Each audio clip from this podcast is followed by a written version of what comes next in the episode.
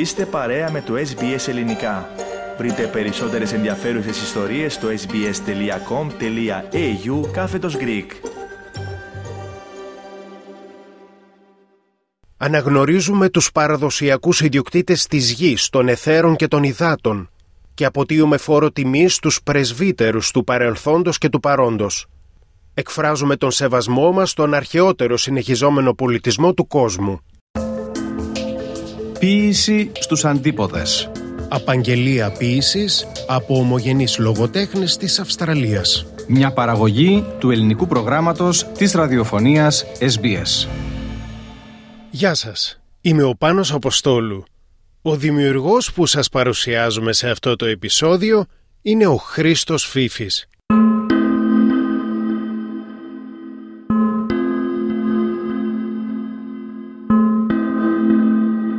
Ο Χρήστος Φίφης είναι συγγραφέας πολλών βιβλίων με τα οποία καταπιάνεται με ζητήματα τέχνης, ελληνομάθειας και ιστορίας της ελληνοαυστραλιανής παρικίας. Υπήρξε μέλος του ιδρυτικού προσωπικού του προγράμματος διερμηνέων και μεταφραστών που δημιουργήθηκε στο Πανεπιστήμιο RMIT της Μελβούρνης το 1975. Το 1987 διορίστηκε ως ο πρώτος διευθυντής του προγράμματος νέων ελληνικών στο Πανεπιστήμιο Λατρόπ της ίδιας πόλης, από όπου αφιπηρέτησε το 2005. Έχει δημοσιεύσει άρθρα σε διάφορα επιστημονικά περιοδικά, τόμους πρακτικών συνεδρίων και κεφάλαια σε συλλογικούς τόμους για το έργο του Γιώργου Σεφέρη, του Γιάννη Ρίτσου, της Ζωής Καρέλη, του Γιώργου Βαφόπουλου, του Θανάση Παπαθανασόπουλου, του Δημήτρη Τσαλουμά, του Αριστίδη Παραδίση, για το έργο άλλων Έλληνο-Αυστραλών συγγραφέων και για την Έλληνο-Αυστραλιανή λογοτεχνία. Ο καθηγητής Βυζαντινών και Νεοελληνικών Σπουδών στο Πανεπιστήμιο του Σίδνη, Βρασίδας Καραλής, έχει γράψει πως το μεγάλο κατόρθωμα της ποίησης του Χρήστου Φίφη είναι ότι υπονομεύει το κράτος της λύθης και της αμνησίας. Διατηρώντας αυτές τις μνήμες ζωντανές, ένας ολόκληρος κόσμος συνεχίζει να υπάρχει και να ζει για τη νέα γενιά και τους Έλληνες παντού. Ας ακούσουμε όμως τον Χρήστο Φίφη να μας κάνει μία εισαγωγή ο ίδιος και κατόπιν στις απαγγελίες κάποιων ποιημάτων του. Κατάγομαι από το, η περιοχή του Θέρμου Αγρινίου. Το χωριό μου λέγεται Κοσκινά. Τελείωσα το γυμνάσιο το 1960 πήγα στην Αθήνα, έγραφα ποίηματα όταν ήμουν μαθητής. Το 1961 πήγα στο στρατό για ένα χρόνο. Μετά το 1965 μετανάστευσα στην Αυστραλία και από τότε ασχολούμαι αρκετά και με βιοποριστικά θέματα και με την ποίηση και τη διδασκαλία της ελληνικής γλώσσας. Η ποίηση πώς προέκυψε; Είχα αρχίσει να γράφω από τα μαθητικά μου χρόνια. Δημοσίευα σε ένα περιοδικό που λεγόταν Διάπλαση των Παιδών προς το τέλος της δεκαετίας του 1950 και αρχές του 1960 και μετά δημοσίευσα δύο βιβλία το 1963 στην Αθήνα. Μικρά βιβλία, 16 σέλιδα, δύο ποιητικά βιβλία. Και μετά όταν ήρθα εδώ δημοσίευσα μια τρίτη συλλογή το 1972 και άλλη μία το 2011. Τώρα πρόκειται να δημοσιεύσω άλλη μία, μια πέμπτη συλλογή, ελπίζω αυτό το χρόνο, που κλείνει 60 χρόνια από την πρώτη μου ποιητική συλλογή. Ήταν το 1963 και τώρα είναι 2023.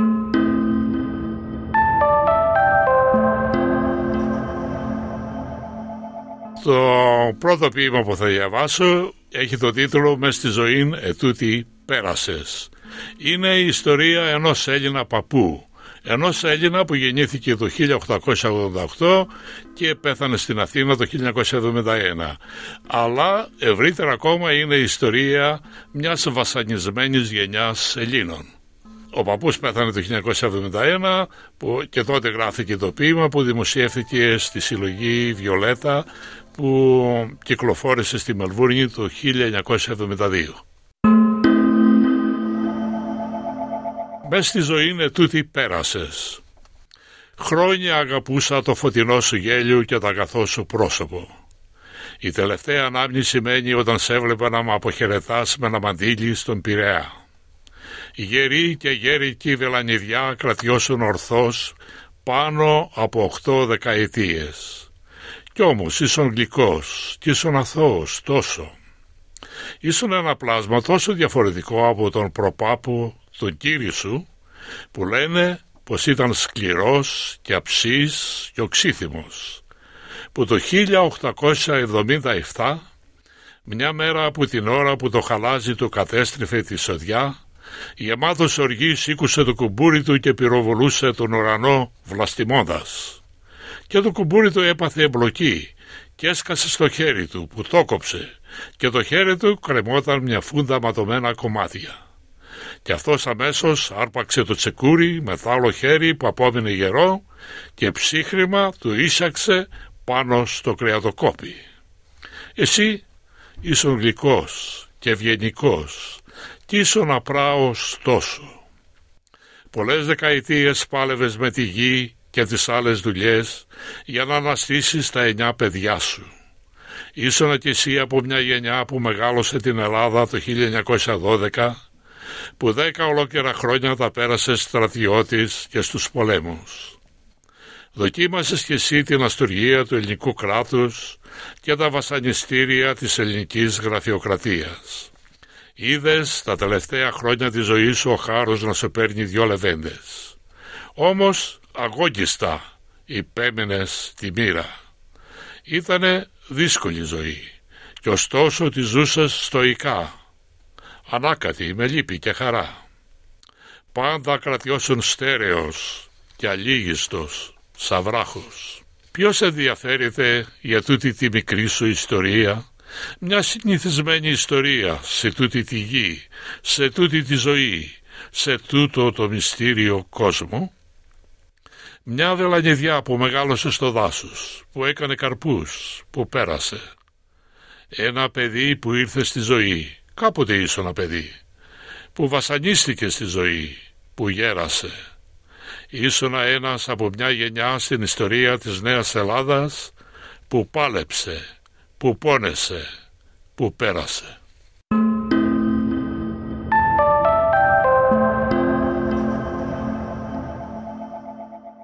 Το επόμενο είναι από την ποιητική συλλογή που είναι το μέρος για ένα χωριό που κυκλοφόρησε στη Μελβούρνη το 2011. Να πω ότι στην αρχή ο τίτλος ήταν αυτό είναι το μέρος για ένα χωριό This is the place for a village που είναι μια φράση του John Batman του οικιστή της Μελβούρνης που το 1835 είδε την περιοχή της Μελβούρνης και είπε This is the place for a village δηλαδή αυτό είναι το μέρος για ένα χωριό. Εγώ το παίρνω μεταφορικά ότι αυτός ο τόπος είναι το μέρος για, μια, για ένα πολιτιστικό χωριό, για μια ελληνική παροικία με τον ελληνικό της πολιτισμό. Χρόνια όμως μετά το πρώτο ποίημα γράφτηκε το 1978 αλλά η, η ποιητική συλλογή κυκλοφόρησε το 2011 και το 2011 έγραψα αυτό το ποίημα που θα διαβάσω με αυτό το τίτλο «Πού είναι το μέρος για ένα χωριό». Δηλαδή το χωριό δεν είναι μόνο η Μελβούρνη, δεν είναι μόνο η Ελλάδα, αλλά είναι όλος, ολόκληρος ο κόσμος, το οικουμενικό χωριό. Και το οικουμενικό χωριό σήμερα βρίσκεται σε κίνδυνο από οικολογικές και πολεμικές καταστροφές και σε τέτοιο κίνδυνο που ακόμα και ένα πουλί δυσκολεύεται να βρει το μέρος να χτίσει φουλιά και να κελαϊδίσει. Πού είναι το μέρος για ένα χωριό; Ένα πουλί στα σύννεφα ανήσυχο πετάει. Ένα πουλί γοργό πουλί τραβάει για την έρημο.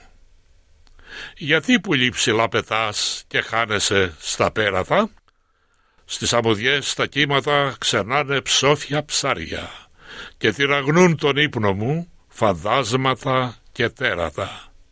Όπως λερώνεται τη γη σε Ανατολή και Δύση, πώς θα βρει τρόπο ένα πουλί να βγει να κελαϊδίσει; Με το μυαλό ενός πουλιού που αισθάνεται και βλέπει, κλαίω τα ποτάμια τα νεκρά και τα καμένα δάση. Η άκρα πλεονεξία σας τη γη ξεθεμελιώνει. Θερμίτες σε ξυλοδεσιά ρημάζεται την πλάση. Κόψατε στον κόλπο του Μεξικού της γης τις φλέβες. Κουφάρια σέρνει θάλασσα, πουλιά, δελφίνια, φάλαινες. Πασαλιμένος πίσα ερωδιούς ξεβράζουνε τα κύματα. Τον αργό θάνατο θωρείται άβουλοι σε κατοικίες γυάλινες. Μια μοναξιά φιλέριμη, πού να την περιφέρω, με στο μεγάλο μας χωριό πως όλα τα όντα ανήκει. Αλάσκα, Μαραλίγκα, Ανταρκτική, Τσερνόμπελ, Κουφοσίμα, κοιλίδες και όξινες βροχές στα πλάτια και στα μήκη. Όπως μου λύνεται τη γη, σ' Ανατολή και Δύση, πού θα βρει τόπο ένα πουλί να πάει να τραγουδήσει;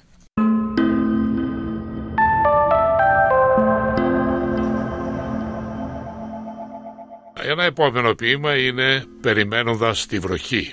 Είναι ένα ποίημα για τη μητέρα, μια μητέρα όλη η ζωή της. Νεαρή κόρη, νεοπαντρεμένη που ο άνδρας της έφυγε να πάει στον πόλεμο στην Αλβανία το 1940, πέρασε τον εμφύλιο πόλεμο, πώς μαθαίνει από τις μεγαλύτερες γυναίκες του χωριού, πώς να μεγαλώνει τα παιδιά της, και να τα καταφέρνει με τις στερήσεις. Η απόφαση για τη μετανάστευση, η απώλεια του συζύγου στην ξενιτιά και ο διαλογισμός της πάνω στο νόημα της ζωής της. Μητέρα, η αυγή της ζωής μας, είσαι η νιώτη του κόσμου μας.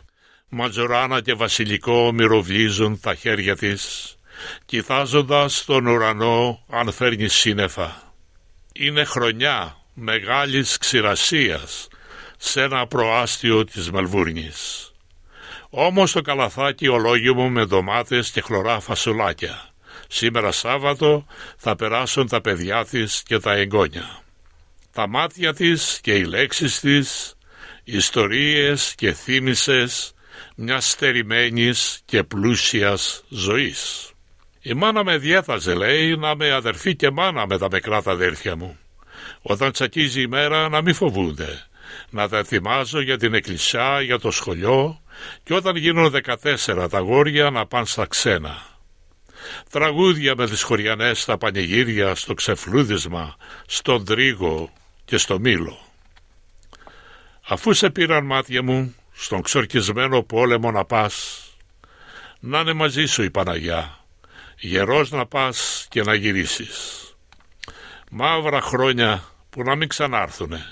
Η Αλβανία, η κατοχή, ο πόλεμος που σκότωνε ο αδερφός τον αδερφό. Μάνες οι γριές του χωριού που πρόφτασα. Να μου λένε για το ψωμί, το λάδι πως να φτάνει, πως να ανασταίνεις τα παιδιά με χάδι και φοβέρα, πως να μιλούν και ο λόγος τους να έχει μεράκι κένια. Και όταν έρχεται μια ώρα με το έχετε γεια και ώρα καλή να αποχαιρετάς τα αδέρφια και τους χωριανούς σου. Όταν στεγνώνουν τα δάκρυα και πνίγονται τα λόγια θέλει καρδιά η απόφαση να πας με αυτούς που φεύγουν. Να αφήνεις γεια στον κόσμο της καρδιάς σου. Πικρή και κυματούσα η θάλασσα και εσείς καλές μου νέες φιλενάδες και αδερφές που η μοίρα μας αντάμωσε πάνω στο δρόμο του νερού μαζί να μελάμε τα παλιά τι μέλετε μπροστά μας. Η νέα πατρίδα είναι τα παιδιά μας μάτια μου που τα αναστήσαμε μαζί στον πόλεμο, στη στέρηση και στους καημούς. Έφυγες και πας και δεν γυρίζεις και απομένω μόνη. Τώρα που όλο μικραίνει η μέρα, να βρήκε κουράγιο και βροχή το σύννεφο, να πρασινίσει ο κήπος μας, να ξανανοίξουν τα τριαντάφυλλα.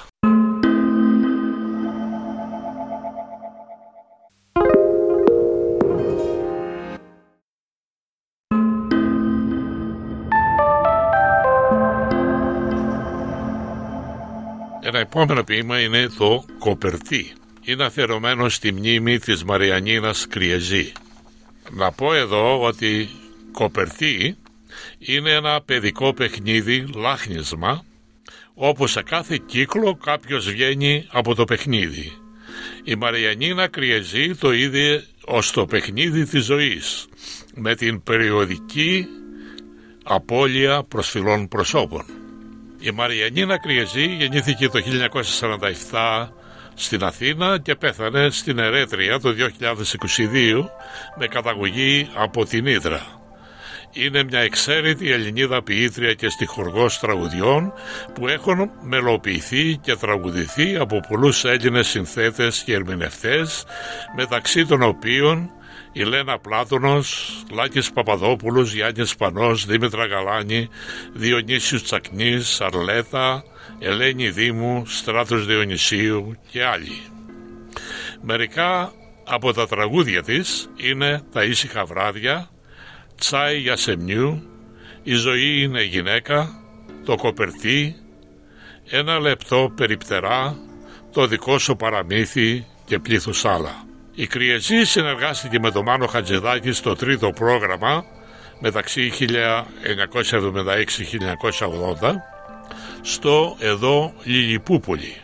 Έγραψε όλα τα τραγούδια της σειράς. Εργάστηκε επίσης ως ραδιοφωνικός παραγωγός και αρθρογράφος σε διάφορα έντυπα.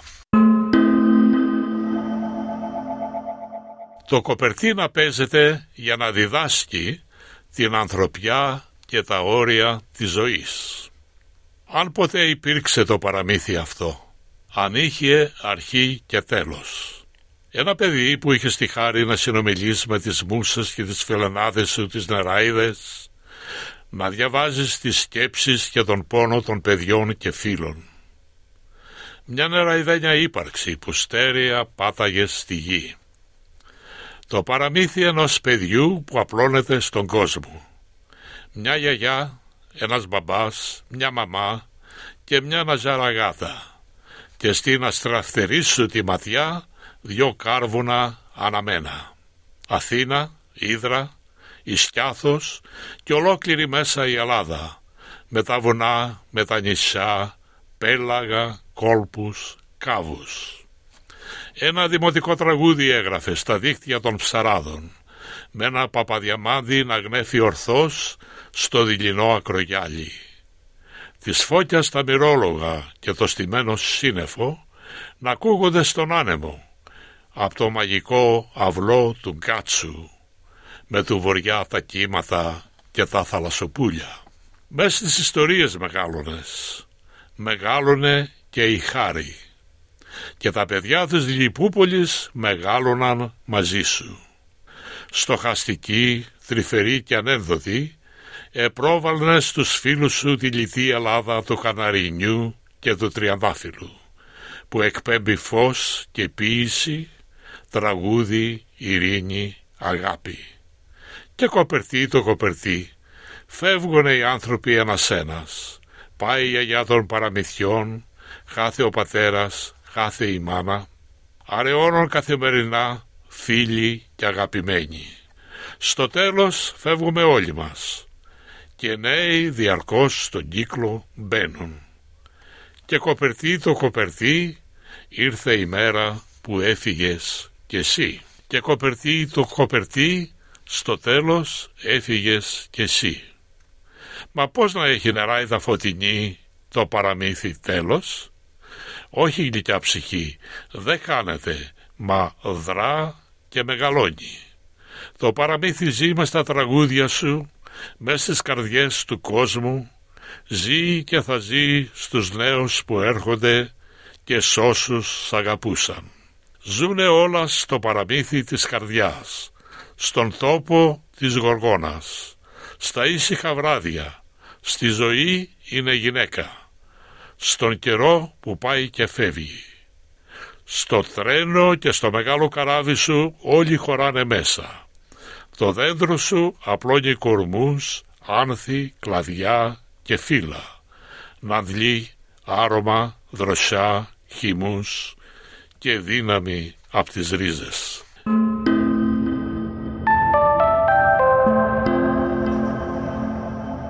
Το ποίημα που θα διαβάσω είναι από την Κοσκινά των παιδικών μου χρόνων. Κοσκινά είναι το χωριό μου, το χωριό που γεννήθηκα είναι κατά κάποιο τρόπο η ιστορία του χωριού και ένας στοχασμός πάνω σε αυτή την ιστορία. Ο Μελιός κατσούλωσε τα αυτιά του είπε η μάνα. Παιδιά, τσοπάνιδες, να πάρετε μαζί σας κατσούλες όταν φεύγετε.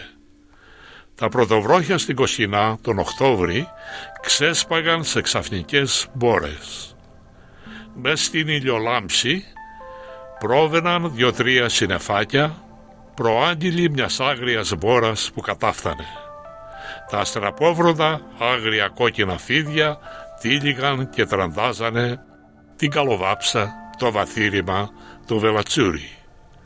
Η μπόρα κράταγε μια-δυο ώρες και πριν τελειώσει τα ρέματα και οι σούδες γίνονταν ορμητικοί καταράχτες και χήμαροι. 13 κοσκινιωτάκια μέχρι το 1952 πηγαίναμε σχολείο στο Δρυμώνα, το διπλανό χωριό. Μόνο τα γόρια, όχι τα κορίτσια. Ο Γιώργας παρίστανε τον αρχηγό των παιδιών. Οδηγούσε τα παιδιά στο Δρυμώνα. Και πίσω και είχε μια κρανόλουρα για το βηματισμό και την πειθαρχία. Μερικά παιδιά τον αντιπαθούσαν. Οι δυο ομάδες αγοριών συναντιούνταν στην Καλυπέτρα, μια λία πέτρα λίγο μετά τη διάβαση του πλατανορέματος. Αν μια ομάδα προηγούνταν, το έγραφε στην πέτρα, η άλλη τότε επιτάχυνε να τους φτάσει γρήγορα. Ο Δρυμώνας απήχε από την Κοσκινά μια ώρα ανηφορικού δρόμου. Αν προβλεπόταν μπόρα, τα παιδιά παίρναμε μαζί μας και κατσούλες, παλιά σακάκια, αμπέχωνα, σκουτιά, που προστάτευαν λίγο από τη βροχή, το κεφάλι και την πλάτη, αλλά όχι τα ποδάρια. Τα ποδάρια ήταν σκληραγωγημένα. Τα μεγάλα παιδιά μπορούσαν να περάσουν το πλατανόρεμα με ένα γόνα νερό κρατώντας με τα χέρια τους μαρούδες και τα παλιοπαποτσά τους. Είχε και απειδίστερη στο πέρασμα για να πηδούνε τα παιδιά πέτρα την πέτρα στην άλλη όχθη. Οι γονείς φτιάξαν και μια μικρή ξυλογέφυρα. Στη στενή ξυλογέφυρα τα παιδιά θα έπρεπε να κοιθούν μόνο μπροστά, να μην ζαλιστούν, να μην γύρουν και πέσουν κάτω στο νερό. Μια μέρα του Οκτώβρη που ο καιρός ήταν μουντζουφιασμένος, η γραμματίκα η δασκάλα μας απόλυσε τα κοσκινιωθάκια νωρίτερα. Μια άγρια μπόρα ξέσπασε μόλις περάσαμε τη ράχη στην κατηφοριά για την Κοσκινά. Καθόμασταν για λίγο κάτω από τα έλατα και μετά προχωρούσαμε. Προχωρούσαμε μουσκεμένοι όλοι μέχρι το κόκαλο. Στα κόμματα στην Αγραπηδιά μας πρόλαβε ο Μπαρπανίκος ο Σαβούλης με μια ομπρέλα και στεγνές κατσούλες για τα δυο παιδιά του. Κάποια βροντερά στραπόβροδα πέφτανε κοντά και ο Βαγγελάκης τρόμαξε και άρχισε να κλαίει γουερά. Ο Γιώργας τον καθησύχαζε. Του έλεγε αυτό δεν είναι τίποτα και να πάψει να σκούζει σαν γουρονάκι που το σφάζουν. Ο Μπαρπανίκος τον πήρε καβάλα στη ράχη του και ο Βαγγελάκης έπαψε να κλαίει. Στο πλατανόρεμα τα μεγάλα παιδιά πέρασαν από το ξυλογέφερο. Τα μικρά τα πέρασε ο Μπαρπανίκος καβάλα στη ράχη του ένα-ένα. Ο Γιώργας είπε εγώ θα πάω από τις απειδίστρες. Όχι από τις απειδίστρες είπε ο Μπαρπανίκος. Το ρέμα είναι κατεβασμένο. Θα γλιστρείς μέσα. Αλλά ο Γιώργας άρχισε να πηδάει τις πέτρες μία-μία. Στην προτελευταία πέτρα ο Γιώργας γλίστρισε και μπλουμ έπεσε στο νερό μέχρι τον γόνα. Ευτυχώς στο σημείο εκείνο το ρέμα δεν ήταν βαθύ. Το ορμητικό νερό όμως το πήρε το ένα του παπούτσι. Προσπάθησε να το φτάσει αλλά εκείνο παρασύρθηκε στο κύριο ρεύμα και εξαφανίστηκε. «Στόπα Γιώργα, όχι ατσαπδίστερες», του είπε ο Μπαρπανίκος. «Το ρέμα είναι κατεβασμένο και γλιστράει». «Ας το παπούτσι, πάει για τη θάλασσα». Μπορεί να το βρει και ο Μιλωνάς στα βλάκι του ή καμιά από τα μίσια νεράιδα να το πάρει στη σπηλιάτς. «Τώρα Γιώργα είσαι μονοσάνδαλος», είπε το ζυζάνιο ο Τσίλιας και όλοι άρχισαν να γελούν με το όνομα Γιώργας ο Μονοσάνδαλος. Μετά το Πάσχα το 1952 διορίστηκε ένας δάσκαλος στην Κοσκινά και άρχισαν να έρχονται παιδιά και από άλλους μακρινούς οικισμούς. Το 1953 οι Κοσκινιώτες χτίσανε με προσωπική εργασία ένα μικρό σχολείο. Το σχολείο σήμερα δεν λειτουργεί. Τα γόρια και τα κορίτσια του χωριού έφυγαν στην Πάτρα, στην Αθήνα ή ξενιτεύτηκαν σε άλλες χώρες. Το 1952 το χωριό είχε 150 κατοίκους. Σήμερα έχει μόνο 11 και κανένα παιδί. Από τους 13 μαθητές μόνο 6 ζουν ακόμη σήμερα. Δεν ζουνε ούτε ο Γιώργας ούτε ο Τσίλιας. Καμιά χρονιά τυχαίνει να συναντιόμαστε στο πανηγύρι της Παναγίας της Κοστινιώτισσας. Άλλοι έρχονται από την Πάτρα, την Αθήνα και άλλοι από άλλες χώρες του κόσμου. Δίπλα από την εκκλησία είναι το κημητήρι. Το μικρό αυτό νεκροταφείο, όπως όλα τα χωριά της ορεινής περιοχής μας, περικλίνει την ιστορία και τις ξεχασμένες ιστορίες του πράσινου χωριού μας. Εδώ κοιμούνται ο Μπαρπανίκος και πολλοί από τους γονείς μας και αναπαύονται οι σκόρπιες τάχτες κάποιων ξεχασμένων μεταναστών. Εδώ κοιμούνται οι παππούδες μας και οι γιαγιάδες μας, οι προπαππούδες μας και οι προγιαγιάδες μας. Οι γενιές τους ζουνε μέσα στο αίμα μας, έστω και αν δεν το συνειδητοποιούμε. Τώρα οι γενιές τους έχουν γίνει ένα με το χώμα της Κοσκινάς. Ήταν άνθρωποι σαν και εμάς, ίσως πιο απλοί, πιο αληθινοί.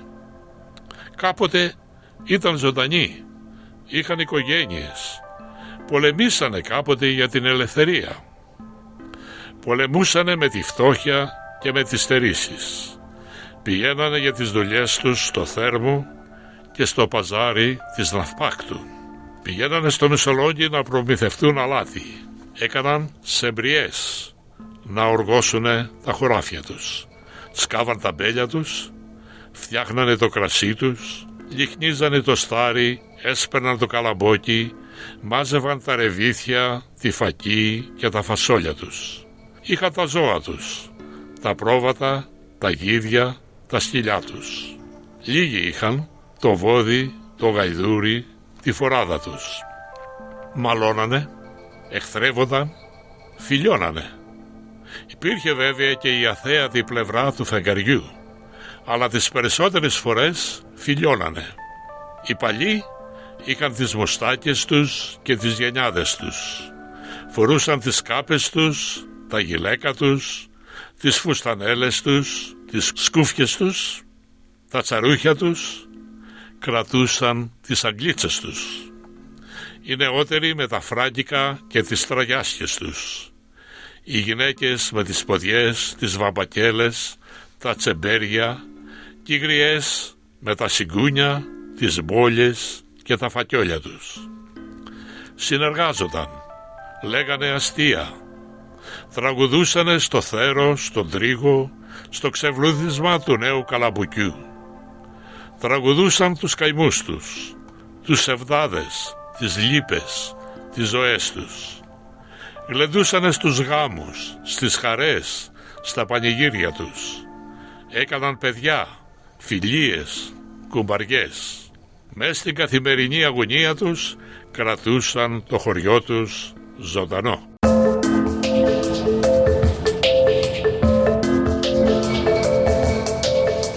Νιώθετε μια μελαγχολία, μια, μια νοσταλγία, κάτι, κάτι που δεν Ε, θα πάντοτε ξανάρθει; είναι, αυτό είναι φυσικό. Να θυμάσαι τα παιδικά σου χρόνια και καλά, εγώ είμαι λίγο μεγαλύτερο γιατί γεννήθηκα το 1940. Έζησα την κατοχή ήδη, πολύ μικρός, αλλά θυμάμαι τους Γερμανούς που είχαν έρθει στο χωριό. Έτσι θυμάμαι που και έκαναν τα σπίτια. Α, Είχαμε φύγει βέβαια, ήμασταν στο δάσος, αλλά Ναι. θυμάμαι τα αυτό. Λοιπόν, θυμάμαι τον εμφύλιο πόλεμο. Πιστεύεις ότι η ποίηση σε κρατάει σε επαφή με αυτό, δηλαδή με την νοσταλγία; Ναι, ναι, ναι, βεβαίως. Έτσι με αυτόν τον τρόπο νιώθεις κάποια, πώς θα πούμε, ανάπαυση, ευχαρίστηση, έστω κι αν είναι μελαγχολία. Ακούσατε απαγγελίες ποιημάτων του ομογενή πανεπιστημιακού συγγραφέα και ποιητή Χρήστου Φίφη.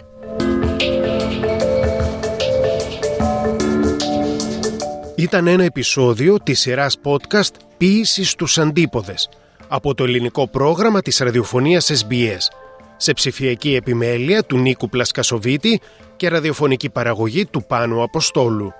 Ακούστε και άλλα επεισόδια της σειράς στην εφαρμογή SBS Audio, στο Spotify και σε άλλες podcast εφαρμογές. Βρείτε το ελληνικό πρόγραμμα στο Facebook και στο Instagram ως SBS Greek.